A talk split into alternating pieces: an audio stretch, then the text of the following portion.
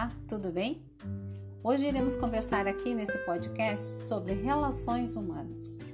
E eu começo dizendo a você que é nas relações humanas que a vida acontece. Essa semana ela é particularmente especial e muito feliz na minha vida. Pela terceira vez, estou vivendo a experiência de ser avó. Meus amores, Pedro Henrique, Estela e a recém-chegada Isabela.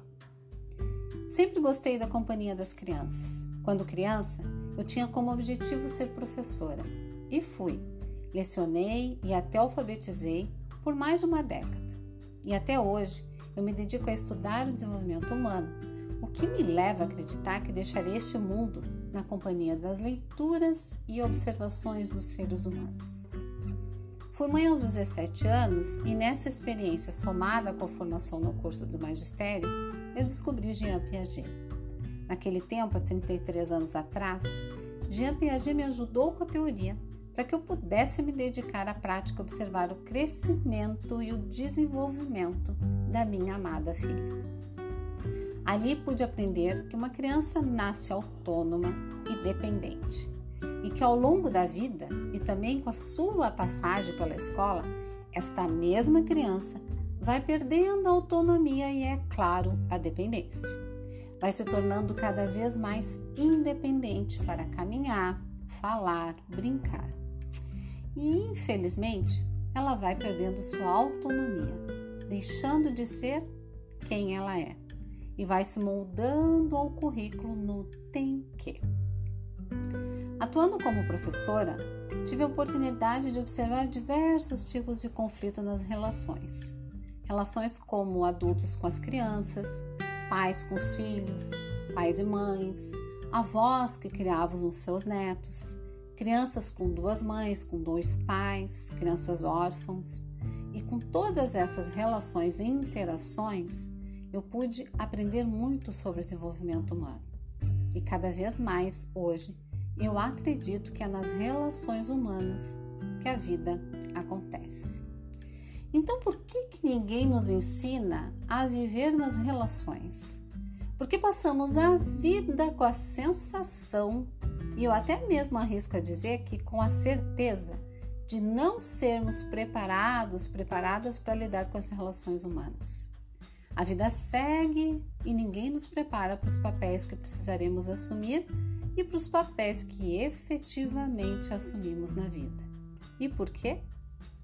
Bom, esta pergunta move os meus dias, move a minha vida. E buscando essa resposta, lá em meados de 1993, quando comecei efetivamente a focar mais nos estudos de desenvolvimento humano, eu entrei num processo de querer conhecer mais e mais educadores no Brasil e no mundo e a, me e a dedicar mesmo tempo para desvendar o que, que a escola poderia fazer para contribuir com esta preparação. Já que lá, na escola, tinha um universo de pessoas e de relações que poderíamos praticar. Mas trilhando por caminhos tradicionais na escola e nos caminhos nem tão tradicionais assim, como na época dos métodos construtivistas montessorianos, tinham, é que eles tinham e têm uma proposta mais aberta e criativa. Mesmo assim, eu percebia que com toda essa proposta e aplicando algumas práticas deles, mesmo assim nós não estávamos preparando as pessoas para a vida. Então, fica um pensamento. Se passamos anos e anos dentro da escola, no mínimo 20 anos, e pouco ou quase nada do que aprendemos lá dentro contribui conosco para que possamos lidar melhor com a vida, como que a gente vai buscar esse conhecimento? Vejo que essa inquietação não é só minha.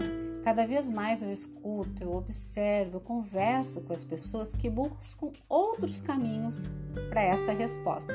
Resposta de como lidar melhor com essas relações e com a própria vida. E nós todos aqui que estamos vivos hoje aqui na Terra, eu considero que somos filhos da era industrial e que passamos por essa vida simplesmente como meros produtos. Somos produtos de um investimento. Como? Aprendemos a investir em conhecimento, educação para gerar mais produtos. Focamos e nos dedicamos a isso para ter mais dinheiro, para poder investir nos nossos filhos numa escola melhor, para que eles saiam lá da escola como um bom produto para a sociedade. E onde está aí nessa trajetória inteira as relações humanas? Onde estão as emoções? Onde estão os afetos? Quem nos ensina em todo esse percurso a ser, a sentir e a viver? Aí você pode estar pensando, bah, Roseli, estamos em plena era da tecnologia, da inovação e tu querendo falar de relações humanas. Certamente a tecnologia terá respostas para isso. Aí eu pergunto: como? No mundo em que eu vivo, estudo e observo, eu vejo cada vez mais crianças sozinhas com seus brinquedos tecnológicos e interagindo cada vez mais com as máquinas.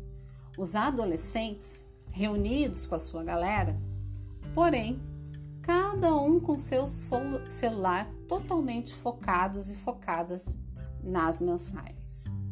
Os adultos enlouquecidos com o WhatsApp nunca tiveram tanta tecnologia nas mãos. E estes mesmos adultos, infelizmente, com o pouco que aprenderam na arte de se comunicar e até mesmo de se relacionar, agora estão desaprendendo. E o resultado está aí para que a gente possa ver. Está aí nas nossas famílias, nas nossas cidades, no nosso país, no mundo temos uma imensa dificuldade em nos relacionar e até mesmo de resolver conflitos dentro das nossas relações. E nós, os mais antigos, os chamados carinhosamente de pais, avós, bisavós, tataravós, estamos assistindo tudo isso e pensando: onde nos perdemos nessa trajetória de ensinar nossos filhos a ponto de deixar este legado para as novas, as novas gerações. Nossas crianças, filhos, netos, nossos jovens, como que eles irão se relacionar com as outras pessoas e se relacionar consigo mesmo diante desta carência de aprendizado nas relações. Que tempo eles terão para estarem consigo mesmo e para viver as relações? Será que terão a oportunidade de aprender e viver que é nas relações humanas que a vida acontece. Um afetuoso abraço, Roseli Max.